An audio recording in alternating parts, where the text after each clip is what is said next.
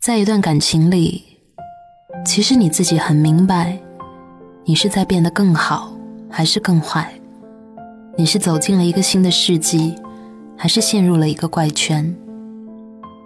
有人叫你起来，嘿，起来，别睡了。可你就像是被梦噎住了。这样的我们很没有出息。当别人冷眼相对的时候。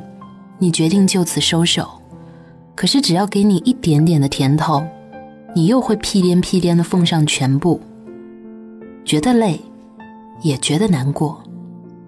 可是心软，永远都是最致命的脆弱。我们懂，但是却仍然死命的效忠那个我们不敢离开的人。但是，亲爱的，你要知道，任何一种。需要牺牲自己、花尽心思去讨好的感情，都不会撑得太久的。一个朋友刚刚陷入热恋的时候跟我说：“怎么办？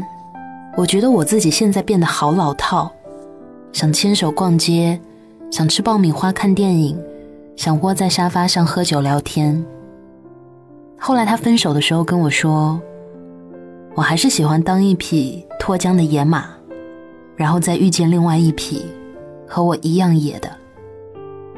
他说分手不是因为背叛或者是不爱了，只是他觉得自己变了。短暂的甜蜜冲击了他，但是他明白两个人的爱好不同，冲动不同。如果爱注定要互相将就，那多憋屈啊！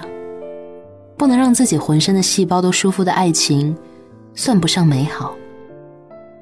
他喜欢吃麻辣的，可是他总是爱长痘。他喜欢跳舞，可是他总觉得音乐很吵。互相包容的爱情听起来美妙可口，可是并肩作战、互相鼓励的爱情，是否更值得遇到呢？我们都会遇到一个又一个珍惜的人，不要因为不舍而错过真正对的那个人。我同意别人说的。两个人要互相磨合，但是前提是有接触的部分。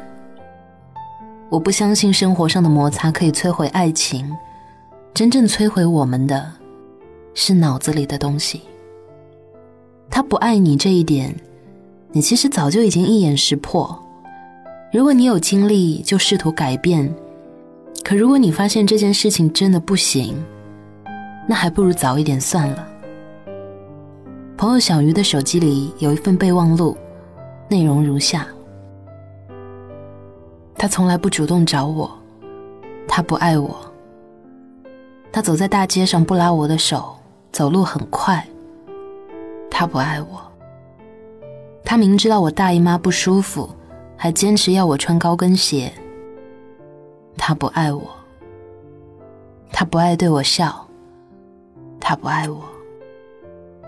他手机里没有存我的照片，他的朋友圈里没有半点我的痕迹。他不爱我。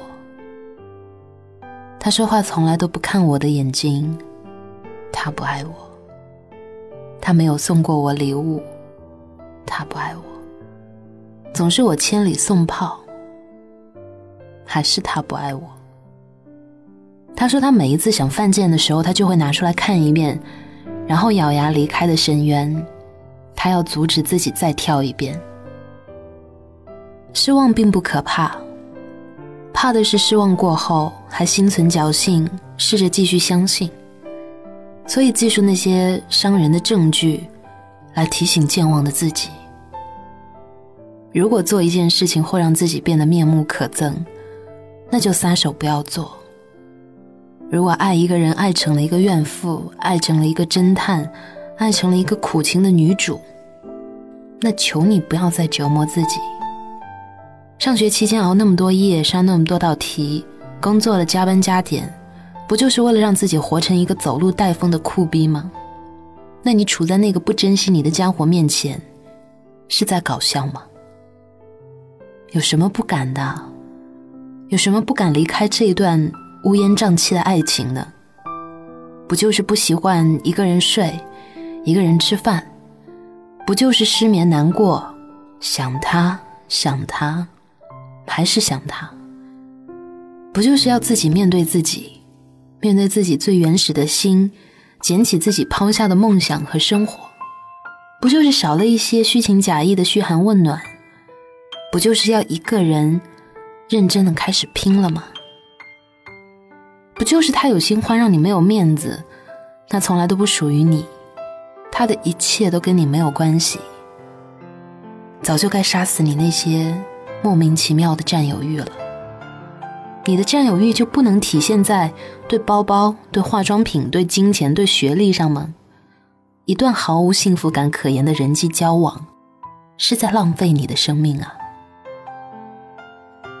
我记得我遇到过一个很自以为是的人，他总是习惯用“乖”这个词。我开始觉得这是宠溺。后来我才发现，这个字有许多的意思，比如“别烦我做事，待一边去”，我和别人聊骚，你不要影响我；老子困了，别打扰我休息；没钱了，你自己解决；只要听话，你才配和我在一起。我是一个自私的人，甚至心里的阴暗面还挺多。我希望我爱的人有人性，而不是比我还自私。我想我恐怕一辈子都做不到，把我最好的东西都给别人，因为这个世界上没有谁是比我自己更值得珍惜的了。我只能找一份最美好的爱，送给自己。大家都一样，所以再也不要。你们再也不要委屈自己。今天的节目就到这里了，欢迎大家添加我的新浪微博“木子仙女”。晚安，好梦。他不爱我，牵手的时候太冷清，拥抱的时候不够靠近。